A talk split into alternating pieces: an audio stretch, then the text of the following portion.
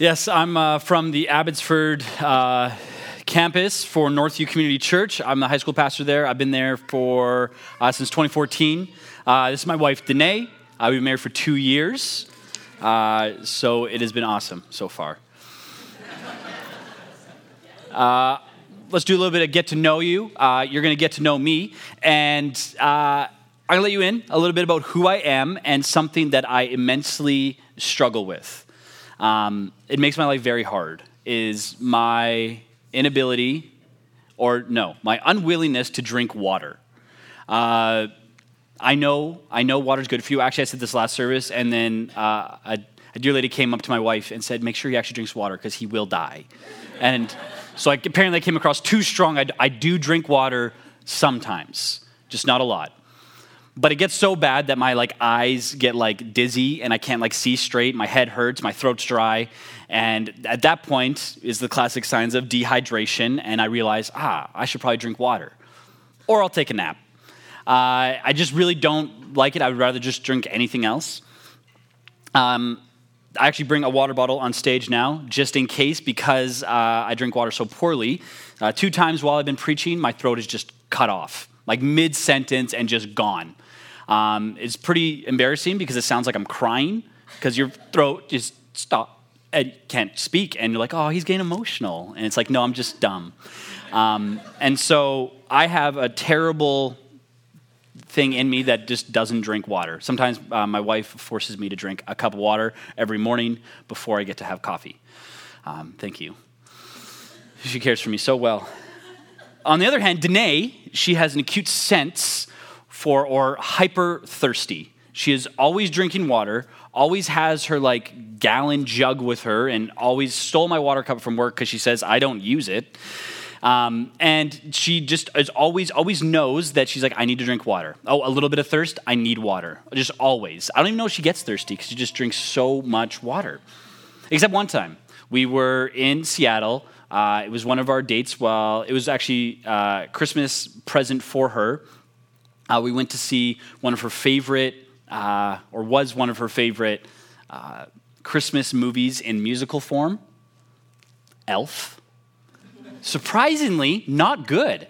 Um, it's not. It's not good. It was not funny. It was. It was really. Yeah. It was. Was not a good musical. We did. We had fun. But on the way back, so we drive back from Seattle back to BC, and it took like an hour and a half to get out of Seattle traffic. Then we finally get on the I 5. You know, when you hit the I 5 and you're like, yes, like I'm basically home.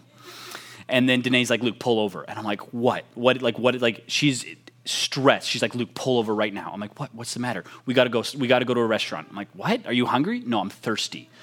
I'm like, are you serious? Like, Danae, we just we just got on. You can hold your thirst for two hours. I was wrong. So we pulled over, we got her a drink of water, and everyone was happy. I was happy. I say that because it shows two kinds of different people one, an idiot. Second, someone who actually knows their own body and can tell that they are thirsty. We, as people, like we know what water's good for us, right? Like water is good. Yes, we drink water where we are at with this psalm is someone who is in dire thirst, who shows, he sees that I, I, I am thirsty. He, he shows, he's like, I am a thirsty person, I need water. And he puts that, he correlates that with like, I need God. Like I'm thirsty for water, I actually need, I thirst for God. It's actually, he's shown he's a very wise, he's very, he knows himself very well. He knows he needs God like someone needs water.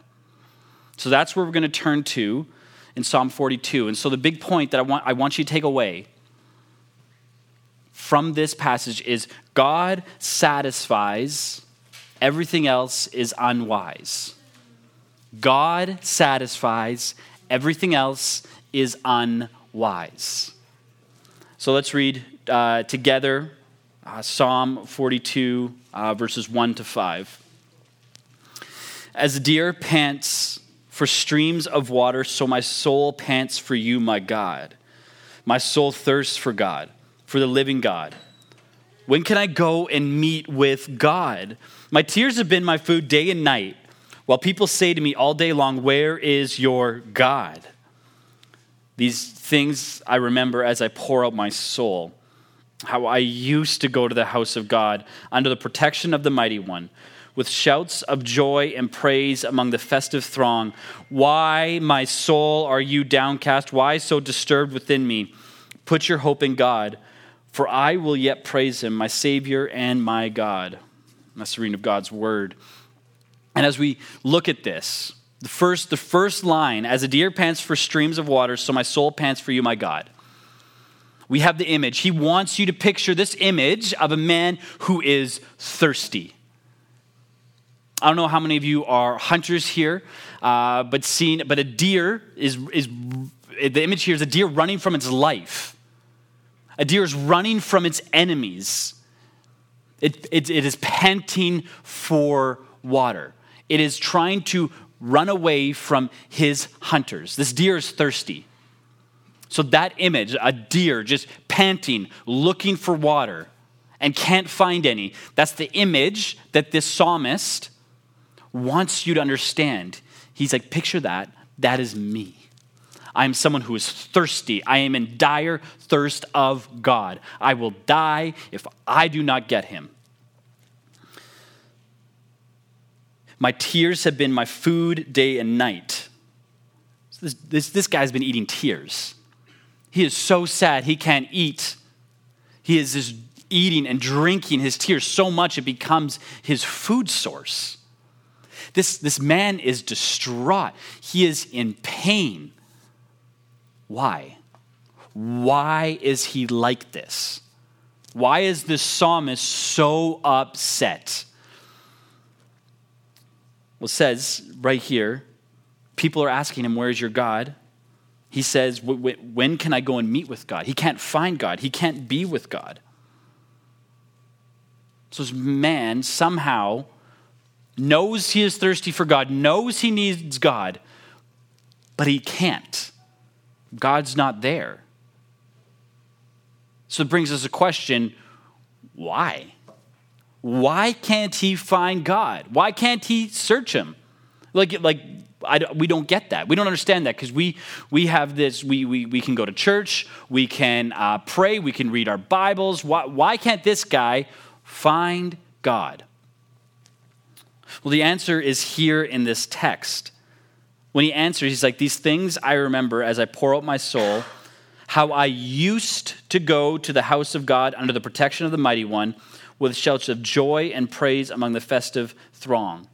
And if we read later in, in verses 6 to 11, we see that he's actually standing at a riverbank looking to where Jer- Jerusalem would be. So the answer here is that he's actually in exile. He, he's not in Jerusalem. He can't go to the house of the Lord. He can't go and, and see the temple of God where God's presence is. Israel has been exiled. Israel is out of Israel. The Jews have left the building. So here they are, a people. Here's this man, a person who thirsts after God, and he's like, I, I can't go to the temple anymore. And who this man is, he's a son of Korah, which is a temple musicians. So picture Ben. Ben's job is to play music. This, this guy's job was to play music. He was a temple musician. He'd be playing in the temple. So in Jerusalem, you'd have to go up to the temple three times a year. Three times a year, all males had to go, so the families went with them. And temple musicians would be there playing with the, the throng of people, playing and inviting people, come, come to the temple, come, let's worship God. They'd be inviting these people up. And so this, this, this son of Korah, he's like, I remember doing that, but we can't do that anymore because they're in exile.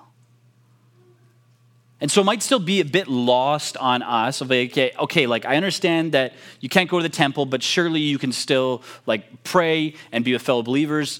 Yes. But the problem is actually how they viewed the temple and how they viewed the Ark of the Covenant. So the Ark of the Covenant was in the temple, in the holy place, in the, in the temple, and this was believed where God's presence was. That this is where the glory of God actually sat. In a very holy place. To, to, to show you how much they believe this, there's a story in 1 Samuel when Eli was uh, the prophet of Israel. Uh, Israel is at war with the Philistines.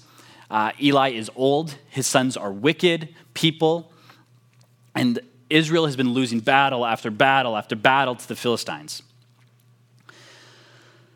And so what they decide to do, they're like, hey, let's, let's give our secret weapon a shot, huh? So what they do, they think it's real clever. They're like, let's bring the Ark of the Covenant into battle. God's presence will actually be with us and then we'll win. They're like, great idea. The ark enters Israel camp, huge roar. The Philistines are like, whoa, what's happening? There must be a God in the camp. So the war happens, and the Israelites get demolished. They run home. The ark gets captured. And so now there's a messenger who's coming to Eli, who's old and waiting for the news Did we win? Are my sons okay? So the messenger comes back uh, Eli, bad news. Uh, both your sons are dead. Another, another messenger comes. Uh, Eli, worst news the Ark of the Covenant has been captured. At the hearing of these two things, Eli's uh, daughter in law starts giving early birth.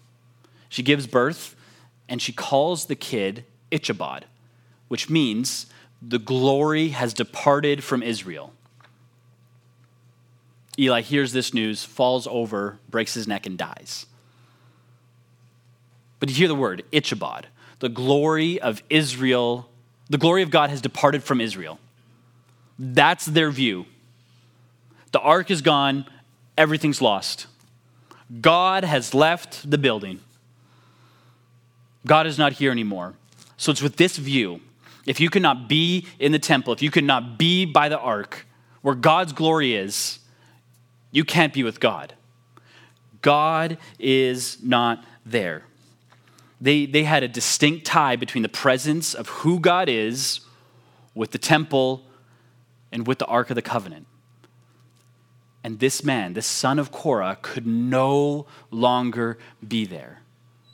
He could no longer be in the presence of the Lord where he played his instruments in praising how great God is. And so he stands there thirsty for God, saying, God, when can I meet you?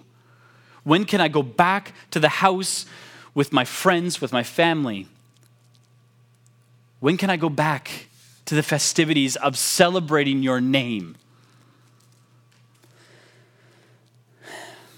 I think we can sort of understand this, right? Like, sort of understand the hardness of not being able to celebrate who God is in the midst of a difficult time with, with COVID. Not being able to go and worship together. Not being able to be with one another. To miss the people you didn't even know you'd miss.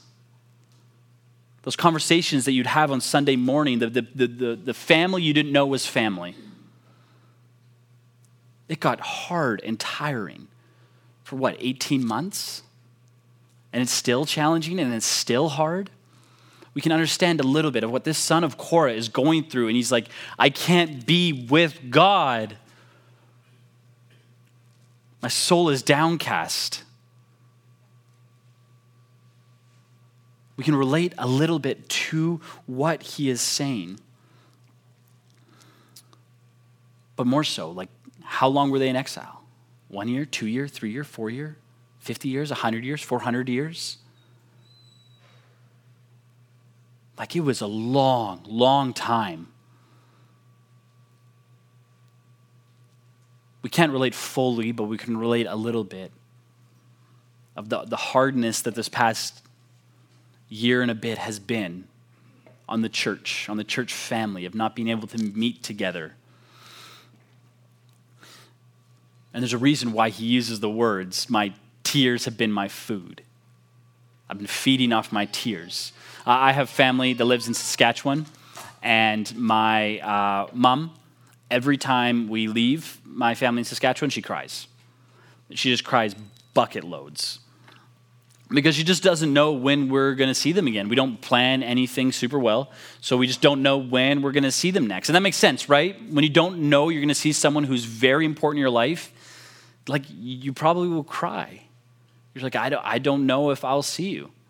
Um, one of my friends and fellow pastors who just got a job uh, at a different church, um, he hugged some of us goodbye and he said, See you in heaven. And I'm like, Well, hopefully sooner but it's kind of it's kind of the long game there. But like it's sad. So this man, he is crying, he's in turmoil. And I think a good image of who this man would be is a refugee. They got taken out of their land, put into a foreign land with a foreign king, with foreign gods, foreign food, foreign culture.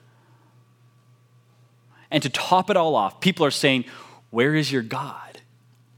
If your God was so tough, w- wouldn't he have beat us? But we beat you. Our gods are bigger than your gods. Being mocked, countless. You know the, the phrase, kicking a dog while it's down? Well, Israel's down. And they keep getting kicked after kick after kick. Where is your God? Where is your God? Why don't you go worship your God? Can't do it. So you get the picture of this man who was so terribly sad about his circumstances. And he is right to be sad. It's hard. It is, it is a hard place, hard thing what he has to do. He can't be where he wants to be anymore. But then verse 5 happens, and he does something that I think is very actually countercultural for us today.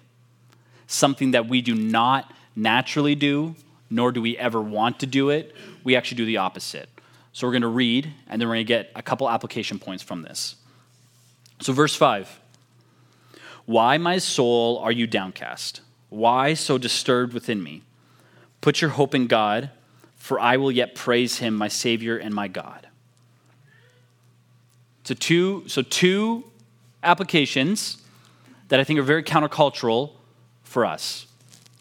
The first one, what we are to do as Christians, is question everything but who God is. Question your thoughts, question your feelings, question your actions, question the culture, question everything but who God is, the character of God. So, what he does is he questions why are why, my soul, are you downcast? Why so disturbed? He is questioning his innermost feelings and his thoughts. How often do we do that? How often is it the other way around where we have our thoughts and our feelings and they guide our decision making in life? I feel sad, so I'm going to do this. I feel happy, so I'm going to do this. We find ourselves in terrible situations because we go off our thoughts and off our feelings we take our circumstances and we do what our circumstances are telling us to do. How often do we actually search ourselves and question, Soul, why are you so upset? Put your hope in God. How often do we do that? See, the author knows the character of who God is is greater than their circumstances. The author knows the character of who God is is greater than whatever circumstance that he can go through. He can go through exile for hundreds of years. But never doubt the character of who God is. Um, but this is but that's tough for us, is it not? Like it, it is tough in those circumstances when our soul is downcast to actually question it and then rely and look unto who God is. I find it tough in my life. I have a card that I carry around. Uh, it's from a book called Gospel Fluency, great book. Uh, and he has there on gospel reminders. And it, I read this. And what it, what it says is like when experiencing unbelief. So, when experiencing turmoil in my life, these are questions that I walk through in my head to kind of sort out my feelings and where they're coming from. So, what am I experiencing right now? So, what kind of feeling am I thinking? Am I hurt? Am I anxious? Am I depressed? In light of what I am doing or experiencing, what do I believe about myself? Well, so if it's anxiety, if I'm feeling anxious, I believe that my actions, that I am control of everything, and uh, my anxiety is me telling me, like, Luke, you better do a good job, or else it's not gonna, like, nothing's gonna work the way you want. Then the next question is, what do I believe God has done or is doing? Well, if I'm anxious and I believe that I'm in control, I believe God's doing nothing. That God is a God who does not care, does not help me. He just is off there doing his own thing, just like pointing and laughing at me. He's like, ah, look at this silly little human try to do stuff.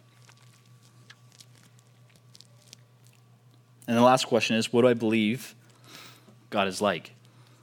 Well, I believe God doesn't care. I believe he doesn't love me, that he doesn't want me. Right? So when like you go through this question and you're like, okay, I came out with the answer of God doesn't care, God doesn't love me. That's not the God of the Bible. That's not, that, that is the, the one that I am questioning. So that's why there's a backside. And the backside is the gospel reminder that I need. Who is God? Well, God is someone who cares. God is someone who is sovereign, wise, He is loving, He is in control, He is good, He is all those things. And what has He done? Oh, He has loved me so well, past and present, and I know future. God has done so many things for me. He gave His Son so that I may have life, He's given me breath in my lungs. God has done more for me than anyone else has. Who am I in light of God's work? Well, because Jesus died for me, I am now a son. I'm a son of the king. That's who I am. And then how should I act in light of who I am? Well, I should be confident. If I'm the son of the king, nothing can happen, nothing can harm me. I am eternal until God calls me home. I'm immortal until God calls me home. That is who I am. That is what it looks like to question your thoughts, your feelings, because our thoughts and our feelings will push us away from God. They will. We like to do things our own way. So I carry this around to help remind me who is God. Luke, question your feelings, question your thoughts. Luke, question your soul. Why are you so downcast?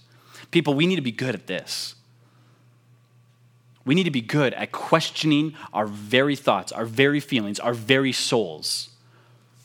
And we need to get very good at relying on who God is and knowing the character of God. So, where this actually shows up um, is in John 4.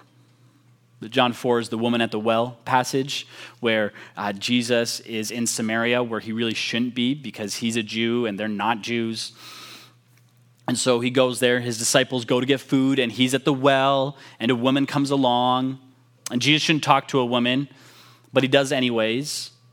And so he starts talking about a conversation about being thirsty, about water, about asking if he can get a drink from the well.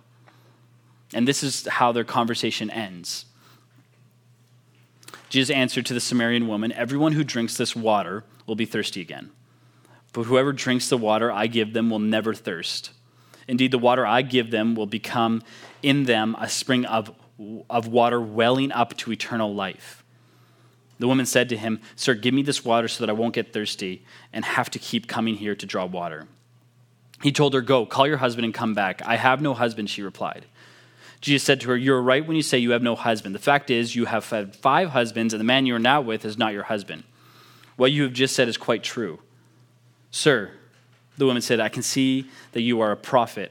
Our ancestors worshipped on this mountain, but you Jews claim that the place where we must worship is in Jerusalem. Woman, Jesus replied, Believe me, a time is coming when you will worship the Father neither on this mountain nor in Jerusalem. You Samaritans worship what you do not know. We worship what we do know for, salvation is from the Jews. Yet a time is coming, and has now come, when the true worshippers will worship the Father in spirit and in truth. For they are kind of worshippers the Father seeks. God is spirit, and his worshippers must worship in the spirit and in truth. That beginning part Everyone who drinks this water will be thirsty again, but whoever drinks the water I give them will never thirst. What Jesus gives is thirst quenching water. What Jesus gave was himself. Jesus lived, died, and rose again. He lived, he lived a perfect life to cover all our sin, all our shame, all our blemishes in this life. And he says that whoever believes in him will have eternal life, will have this water, this spring of water welling up to eternal life. That is what you will get. You'll become a son, a daughter of the one true king. God is that anchor in our drought.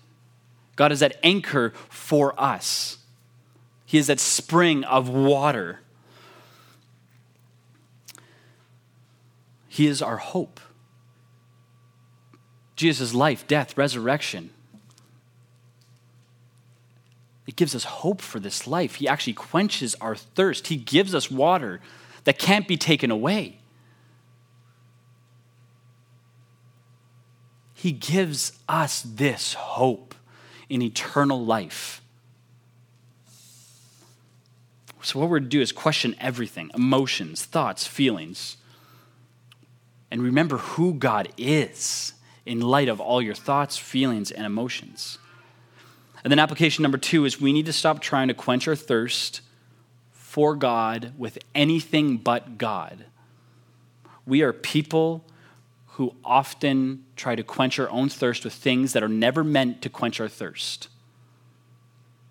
I think uh, an illustration for this, it's not a very good movie, but Anchorman. And in this movie, uh, there's a main character, Will Ferrell, and he uh, is very upset in San Diego. Uh, he lost his job, he lost his friends, and he's wearing this suit, and life's just going terrible for him and he's walking down in the San Diego heat, which is very hot, and he's drinking milk. He finishes his milk and then he says a classic line Ah, milk was a bad choice. That is us. We keep drinking things that are bad for us. We keep going back to the same thing over and over again, something that will not satisfy. We do that in our culture all the time we think, oh, if only, if only I could buy this thing, this car, then I will be happy. If only I started dating this person. If only I got married. If only we had kids. If only we had grandkids. If only we had whatever you want, then I'll be happy. Then I'll be satisfied. But if you've lived any amount of life, you know everything loses its shine and then you just want something else, just something a little bit more expensive, or just a higher paying job. The thoughts and the feelings creep in. You're like, oh, maybe I just need a little bit more.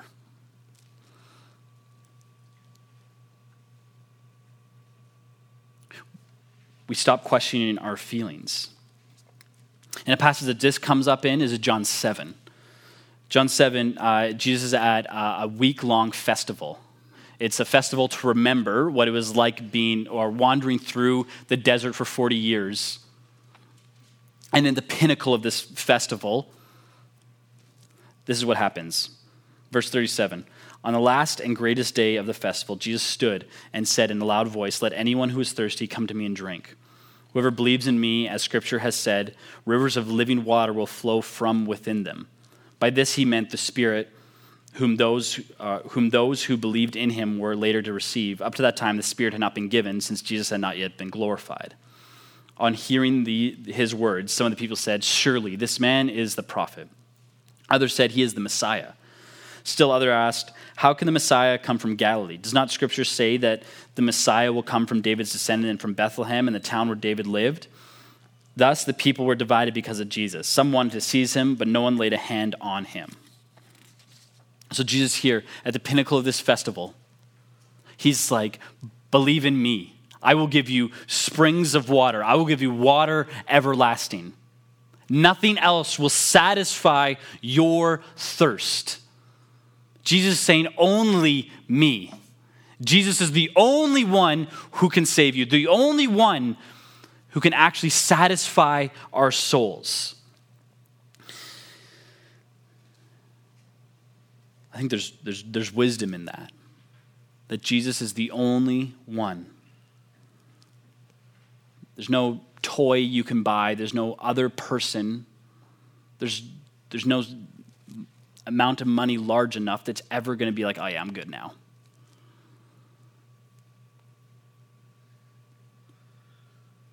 That's only when you put your hope in Jesus. Jesus is the one who saves. Jesus is the one who quenches our thirst. Only Jesus. He is the one we can put our hope in, our trust in. Friends, we got to know that we are thirsty people. We got to know that we are naturally people who are thirsty, and Jesus actually quenches it. Nothing else in this life, nothing where your thoughts or your emotions lead you, but Jesus. Only Jesus. But the question is uh, do you know you're thirsty? Like, we're all thirsty people, but do you know that you are thirsty? And I'm going to close uh, with this quote from Augustine, who was an early church father. This is what he says in a church service to his people.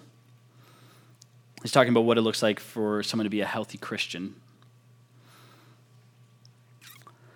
Give me a man in love. He knows what I mean. Give me one who yearns. Give me one who is hungry. Give me one far away in a desert who is thirsty and sighs for the spring of the eternal country. Give me that sort of man, he knows what I mean. But if I speak to a cold man, he just does not know what I mean. Are you somebody in love? Are you somebody who is thirsty?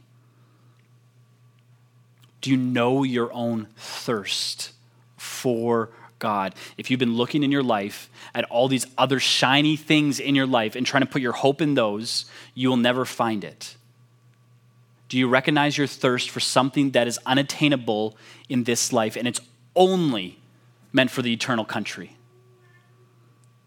This is why the psalmist can say, Put your hope in God. When he questions his very soul, put your hope in God because He is the one who saves. He is Savior, and Him alone.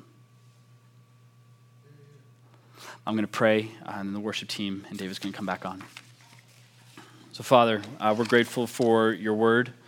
We're grateful that um, we can see in your word how there's been people who've gone through droughts, uh, through hard times, but still put their hope in you. So, God, I pray that we can be ah, like the psalmist and put our hope in you. That we would question our very souls, our very feelings, and rely and know that you are good, you are God, you are sovereign, and put our trust in you, that you are the one who saves. God, work in our hearts to love you more and your people more. Father, we, we want to be people who know we are thirsty. So, God, open our eyes to see how we thirst for you and help us to only look to you to quench our thirst. Let us not be caught up by our thoughts, our feelings of what's going, around, uh, going on around us, but let us look to you. Praise all through your Son's name, by power your Spirit. Amen.